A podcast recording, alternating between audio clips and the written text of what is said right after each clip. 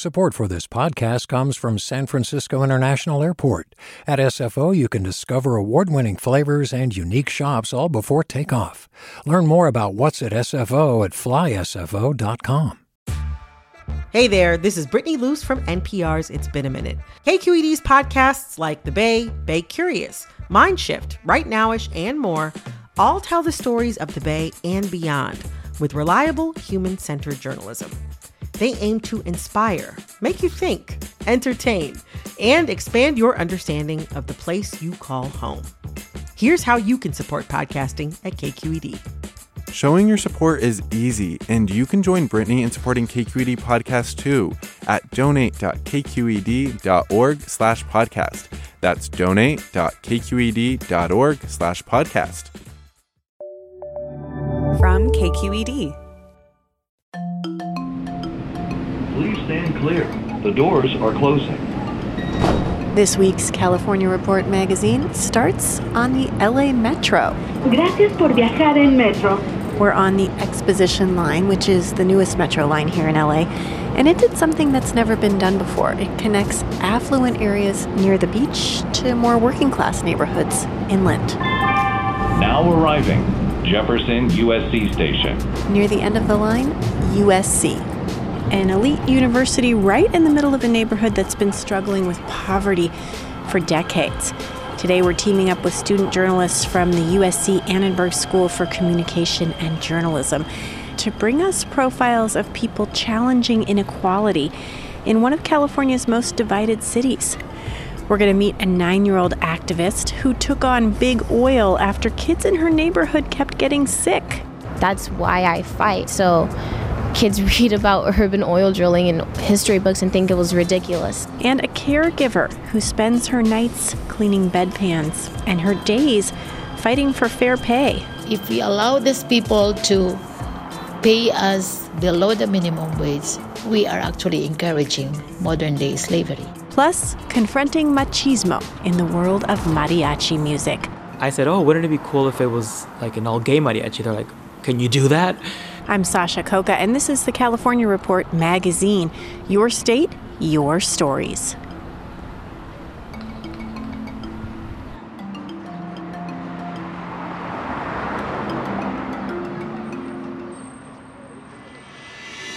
So I just got off the metro and I'm here at the campus at USC with its impressive brick buildings. I'm standing in front of a pretty large and majestic fountain with water flowing down it. And there's a tour going by. I got into USC. I applied to be a tour guide my freshman year. Um, but once I kind of figured out that I wanted to apply to USC, the application process was stressful. Our first student story comes from reporter Claire Heddles, and it starts just a few blocks away from here. She's going to introduce us to a teenager who's made a name for herself as an activist. Her transformation began when she was just nine years old, after she learned about oil drilling right across the street from her home. Just steps away from the eight lanes of the 110 freeway, Nalleli Cobo looks up at a red brown building with a small dove emblazoned on each side of the double doors. The doves signify hope, and that's something I've always like held really close to heart, and I loved living here. Yeah. Nalleli is 18 now. She spent her childhood in this apartment building in South LA. It was a community of immigrants, people of color, low income community. If my mom couldn't pick me up from school, I knew that another neighbor would pick me up. Directly across the street, there's a grassy lawn her family liked to picnic in. We'd have like family barbecues there or like picnics there on the green spot before we knew AllenCo was an oil well. She's talking about a company called AllenCo. If you look closer, beyond the trees at that picnic spot, there's a solid metal gate. Behind it, an oil drilling site that spurred Nalleli's activism, starting when she was just nine years old. I lived exactly 30 feet away, and I went to school just two blocks from here. Nalleli's mom, Monic Uriarte, would walk her to Catholic school in the morning. One day, suddenly Nalleli started with nosebleed and headaches. Myself experienced with headaches. My family health was decreasing for no reason. And they weren't the only neighbors with nosebleeds and headaches. The community filed more than 230 complaints about the drill site to the local air quality agency. Our common conversation was like, uh, "Oh, how are you? Oh, I need to run to emergency room because my son has a spontaneous bleed. Oh, mine too. Our kids or ourselves are frequently getting sick, and we start like, uh, what's wrong?" Nalleli says she spent a lot of sleepless nights laying in her mom's lap. We just cried together because I was in so much pain, and the doctors would just say, I don't know what's wrong with you. And we didn't have another 30 50 to $100 to spend to get that same response anymore. And the doctor tells them, Oh, you have a rash, here is a cream. Oh, you have asthma, here is an inhaler. And Nalleli and her mom uh, were almost giving up on the health system. That's Dr. Felix Aguilar.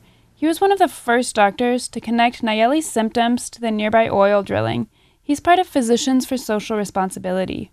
The group's LA director, Marta Dina Arguello, has been an activist here for 45 years. She taught Nalleli and other kids in the neighborhood about community organizing. I mean, I became an activist at Nalleli's age, right? So Nalleli and I talk about that a lot, right? And and you know that there will always be this need for young folk to take up a battle because they've been impacted. Nalleli took up this battle at her school when she was in third grade. People did have all kinds of symptoms like stomach pains or headaches or nosebleeds even. And I remember like the teachers like saying, "Oh, I don't know what it is," and I had to say, "I know," and I'd like educate the entire classroom about oil drilling. Nalleli's mom, Monic, says she didn't set out to raise a young activist. She just taught her daughter she needed to be an important part of the community she belongs to. They need to be useful to the society. You, you need to do something about it. And she did. When Nalleli was 14, she and her peers sued Los Angeles for environmental racism in the way the city granted permits for oil drilling. The kids got a hold of a map of drill sites in LA. Five were in neighborhoods of color, and only two were in majority white neighborhoods. It was for our health, for our community's health, for future generations, because it's a basic human right to breathe air, and it's not okay that we're being denied that.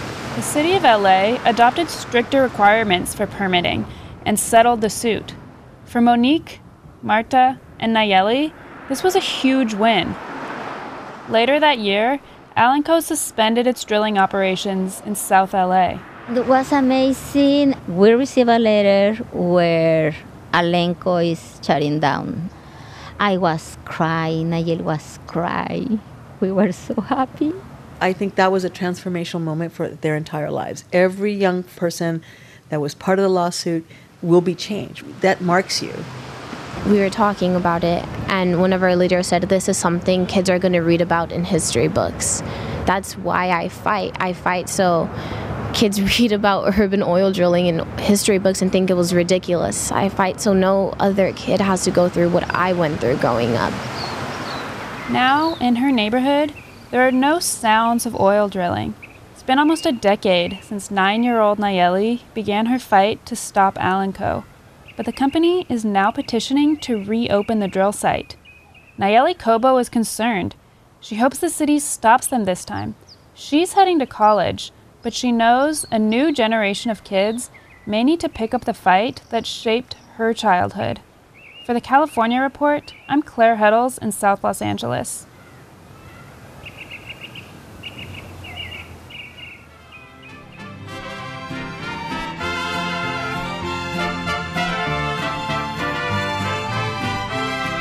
Violins, trumpets, guitars.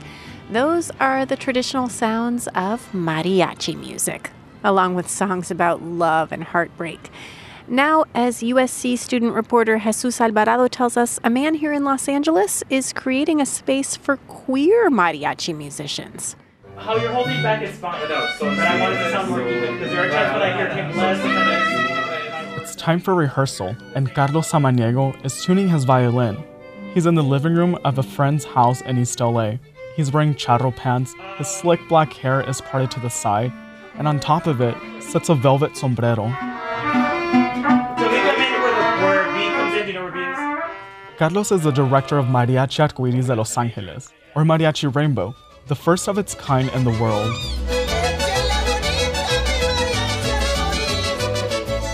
I said, "Oh, wouldn't it be cool if it was like an all gay mariachi?" They're like, "Can you do that?" So then I said, "Oh crap, what did I just say?"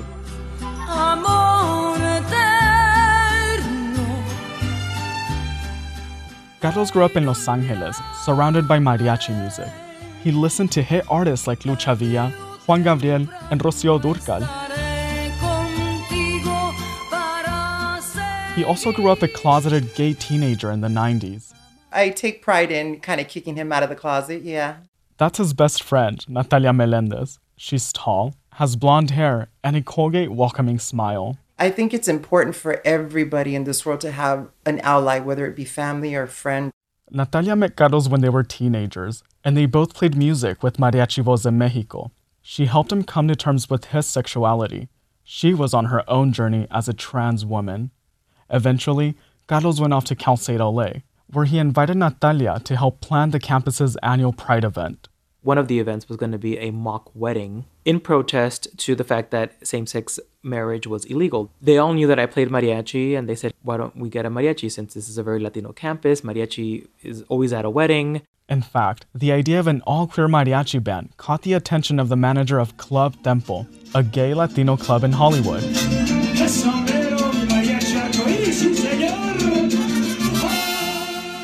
He offered us a job right on the spot. So then we continued having Mariachi Arcoiris after that for a few months. I was really young and inexperienced and as a director, so it died out after a few months. At the time, Carlos and Natalia thought Mariachi Arcoiris had come to an end. They both graduated college. Natalia went to work in a lab drawing blood samples. Un Dio tu preghi, atroce, crudele, averso al tuo desire, Carlos, on the other hand, moved to Italy and pursued a career as an opera singer, then to New York, where he played the violin with other mariachi bands but they didn't approve of him being out as a gay man. The mariachi world is very machista. Our Mexican culture is very machista. You'll always hear comments like, oh, you know that, don't be a fag, or did you see that queer over there? I felt like, well, then I can't come out to them. But I also felt like it was unfair, you know, because they can talk about their girlfriends or about their wives. That's the exact feeling that inspired Carlos to find his own tribe and recreate Mariachi Arcoiris in 2014 after settling back in LA. I needed to have a safe place for mariachi musicians that identify as LGBTQ plus to come together and rehearse and perform our music that we so much love, which is mariachi music, free of discrimination, free of bullying, free of being made fun of. You can be who you are here in this group. The group is open to anyone.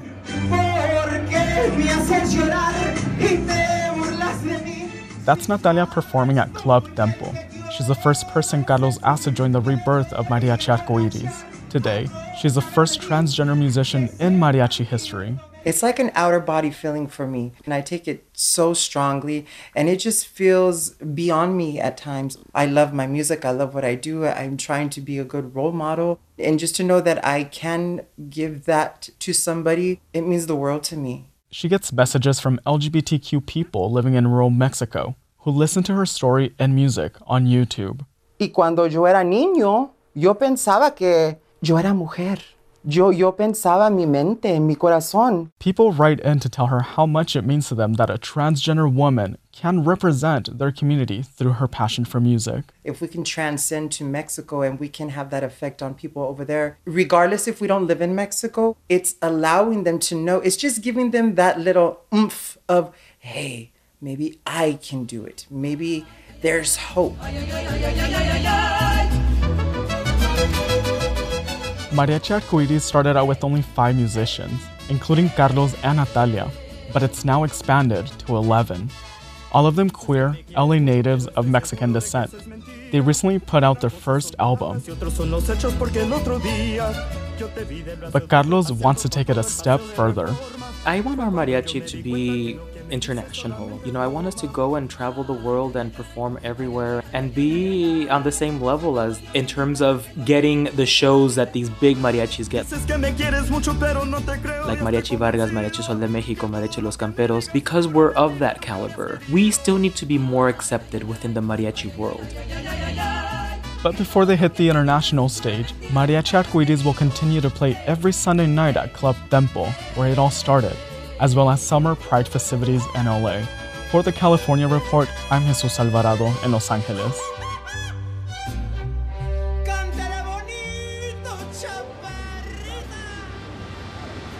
I'm Sasha Khokha, and you're listening to the California Report magazine, a special show from student journalists here at USC. They're bringing you profiles of people challenging inequality in Los Angeles. Now we're going to head about 10 miles south of this campus to meet another activist. She's a millennial, and she spent her college years preparing to be part of the corporate world.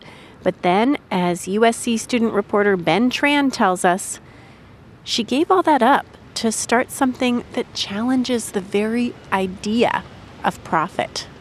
Like many kids who grew up in working class immigrant families, Kateri Gutierrez felt a lot of pressure to get a good job. My mom had to get welfare and food stamps, so I know what it's like to have to wait until the second of the month to go get your food stamps. Kateri grew up helping her mom clean houses, then got a degree from UC Berkeley. She was thrilled when she landed a job as a manager working for Disney. But the fantasy of a high powered career at Disney soon faded away. It was a constant having to prove myself, not only as a new employee, but as a how do you deserve to be a manager right out of college? She found the structure too stifling, and as a woman of color, she often felt her ideas weren't taken seriously. So one day, Kateri decided to quit and come back home to Lynwood in South Los Angeles to pursue her lifelong vision. This space was actually extremely dirty. It had old like grocery fridges. It used to be a shoe store and a cigarette store at some point. She transformed the space into a worker cooperative, which means there are no bosses, and everyone who works here is an owner and can have a vote in how the company's run. At 23, she started a cafe called Collective Avenue Coffee, a business based on community, ownership, and sustainability, not profit. It's one of only a handful of worker co ops in Los Angeles County.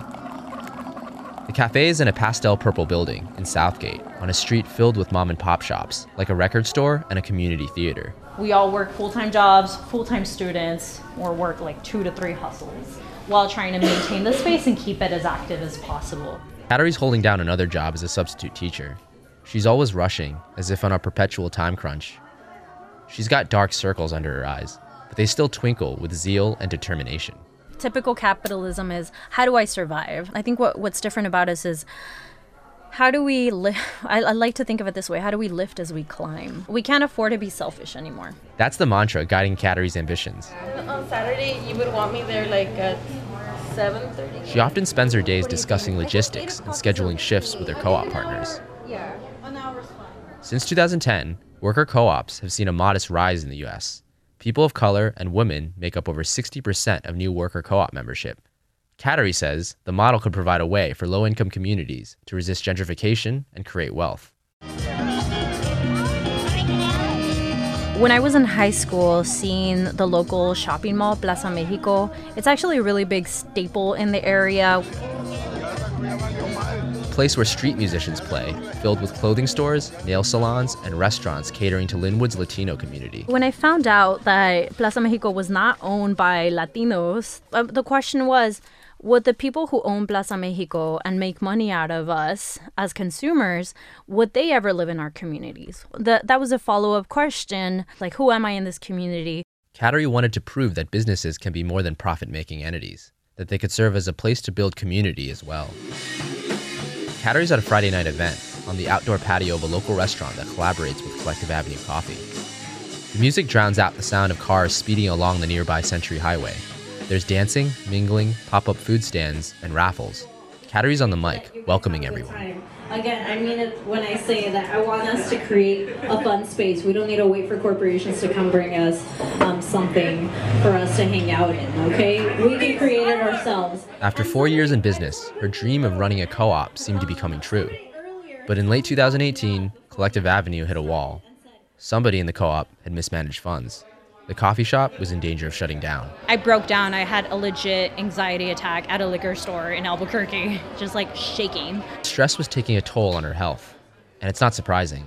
Starting worker co ops in the US isn't easy. And even though they've been growing, there aren't a lot of models out there for how to make them work. There's a big misconception that, oh, well, we're all in this together because we all want to like fight for worker rights together. But at the same time, like uh, once money gets involved, it, it can get um, it can get tricky. Kateri wants to focus more on how to manage the business. She plans to go to graduate school to get her MBA and learn how to become a better administrator, how to write contracts, and navigate regulations. In our communities, we need to be really comfortable with formalizing business, right? And so it's not just like I'm sharing a really cool article, I'm woke. It's how do we do the day to day? Meanwhile, Kateri's trying to relaunch Collective Avenue Coffee by holding a workshop she calls a co op boot camp. First of all, thank you all. Give yourselves a hand. Pat yourselves in the back for waking up. One of the presenters is Dr. Alvaro Carlos, a political science professor at Cal State Long Beach. For me, I'm really excited about the work that Collective Avenue's been doing and trying to like grow as a business, as an organization. He's been studying co-op development in California and has been following Collective Avenue since its inception. People are looking for alternatives, and so it's become a little bit easier, a little bit more palatable to show younger people alternative models that kind of make sense for a generation that's been basically like kept out of like the, the fruits of the American dream. Kateri's part of that generation, and she's in it for the long haul despite the 12 hour workdays, sleepless nights, and the fact that our co op fell apart. I like to think of the phrase fail forward. Like, how much can we learn from this? And being open about failures and successes. For now, Kateri still has to pay the bills and help her family. So she's working a day job at a nonprofit where she delivers fresh produce to convenience stores in food deserts around Los Angeles.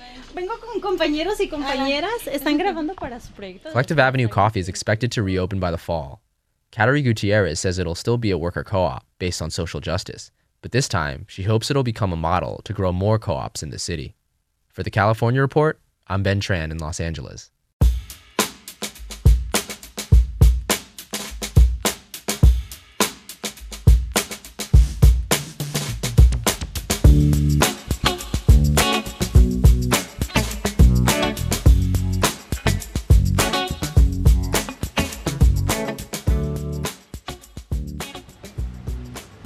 And finally, we're going to meet someone who, like many low wage immigrant workers here in LA, spends her days taking care of elderly folks, emptying bedpans, giving sponge baths. But as USC student reporter Rebecca Ressler tells us, this caregiver has a unique history, one that helped shape her into an activist, fighting for the rights of her fellow domestic workers. It's 6:30 p.m. and Aleja Plaza, or Lee for short, is ready for her night shift. Mama, when is your birthday? My birthday? Yes. July 16th. Lee works at a retirement community for people in the film industry. She's five foot two and sturdy. She can easily hoist the bedridden 96 year old she's taking care of, who used to work in accounting for a major movie studio. Lee gently sets an oxygen mask on the woman's face, drapes a bright pink Minnie Mouse blanket over her legs. She's so tender with her patients. She sometimes calls them mom and dad. Mother, deep breathing. Lee is wearing lime green scrubs. Ah. She's ah. 59 but looks much younger. Her eyes are drowsy, but you can see her dimples when she smiles wide, almost as if she's about to laugh. Lee moved here six years ago from the Philippines, where she was a dean at a large university. But then things fell apart. One of her students was raped by the son of the local mayor. Nobody did anything about it, so Lee organized a protest. The newspapers came and interviewed me, and then he got mad and sent some people to threaten me. One afternoon, Lee ran into the perpetrator. In the middle of their local market, he held a gun to her back and threatened her life. You're only one 45 caliber bullet. One bullet away from death. That week, she left her job and family in the Philippines. She flew straight to LAX and was eventually granted political asylum in the US. Did you eat good? What? Did you eat lunch? Did you eat lunch? Mm-hmm. At first, Lee was embarrassed to admit she had to take up a job as a caregiver. Not anymore. I realized that caregiving is a noble profession because these jobs makes all jobs possible. You cannot be a senator or a president of the United States if nobody will take care of your loved ones at home. Nobody will take care of the oldies. After an exhausting night giving sponge baths and emptying bedpans, Lee doesn't go home to sleep. Instead, she spends a full day organizing other domestic workers at the Filipino Worker Center. Okay, time to do our briefing. So, roll call. Lee leads workshops to teach other domestic workers what she had to learn the hard way what their rights are. If we allow these people to pay us below the minimum wage, we are actually encouraging modern day slavery. Lee's learned a lot since her first days on the job as a caregiver. Oh, I had also bad experiences. Like somebody hit you, somebody spit on you, somebody just contracted you to work only for one and you ended up taking care of two. Plus, they ask you to take care of the cats, the dogs, the flowers, the garden, the swimming pool, to cook, to wash, and to do the laundry. Now, Lee even leads other domestic workers on lobbying trips to the state capital. So, here are the roles of the people that are going to Sacramento tomorrow. The Filipino Worker Center here in LA has teamed up with the California Coalition of Domestic Workers to organize this overnight bus trip to Sacramento. They're asking legislators for $5 million to educate Californians about a new Domestic Workers Bill of Rights. Buenas noches, bienvenida, mi amiga, mi compañera. Lee shepherds her colleagues onto the bus where they're joined by other workers, mostly Spanish speaking women. In front of the Capitol building, over a hundred domestic workers from all across the state are standing in one big circle. Workers come together, united and so ready, go! Workers come Everyone's arms are intertwined. As they let go, their interlaced circle becomes a mass of scattered hugs. like a tree. That's planted by the waters. Earth has not been moved. Lee, clipboard in hand, leads her group into the Capitol building. She opens the door to a state senator's office, ushering her colleagues behind her. She directs the rest of the group to give their testimony, but saves her plea for last. We're not asking for paradise and heaven, we're just actually asking that our rights be enforced through education. As she leaves the Capitol, Lee's grinning.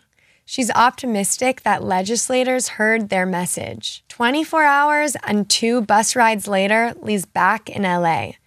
Deep in conversation with her friends, she forgot to sleep on the bus. Not surprising for someone who works a 20 hour day. Going to work. I'm alive, alert, awake, enthusiastic. All the domestic workers get off the bus. Some are going to vacuum, scrub toilets, and take care of other people's children. Lee's headed straight to the retirement home to change more bedpans. For the California Report, I'm Rebecca Ressler in Los Angeles.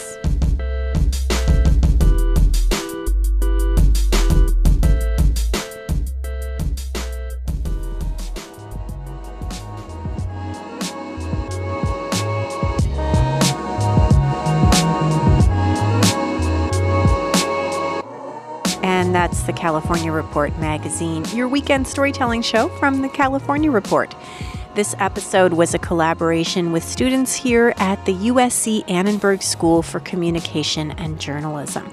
Special thanks to Sandy Tolan and Ruxandra Guidi, who taught this semester's advanced radio reporting class.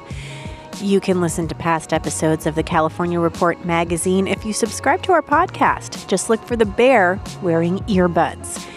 We're a production of KQED Public Radio in San Francisco. Peter Arcuni directed the show this week. Susie Racho is our producer. Our technical producer is Seal Muller, with additional engineering from Rob Speight.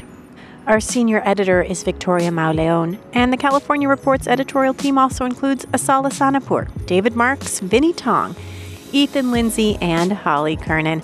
I'm Sasha Khokha. Thanks for listening. Have a great holiday weekend. This is the California Report magazine. Your state, your stories. Support for the California Report comes from Eric and Wendy Schmidt, whose Fund for Strategic Innovation supports transformative ideas that benefit humanity while protecting the natural world, recognizing through science the interdependence of all living systems. Do you love learning about the San Francisco Bay Area? Its history, its people, its unique blend of cultures? Then you should check out the Bay Curious book. I'm Katrina Schwartz, editor and producer on the Bay Curious podcast, and I'm here to let you know that for the month of May, we've worked out a sweet deal for KQED podcast listeners. Right now, you can get the Bay Curious ebook for $1.99. That's right, $1.99. Just search for Bay Curious wherever you get your ebooks or find a link in our show notes. This offer does expire at the end of the month, though, so you'll want to act on it fast. Happy reading!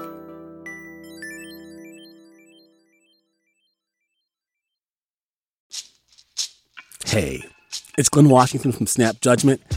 And if you love what you're hearing, and I know you love what you're hearing, please consider becoming a KQED member. Get special access to cool events, behind the scenes footage, and so much more. Plus, you'll sleep better at night knowing you did your part for the community you depend upon. It's in you. Please be in it. Visit donate.kqed.org slash podcasts to sign up now. That's podcast with an S. Thanks.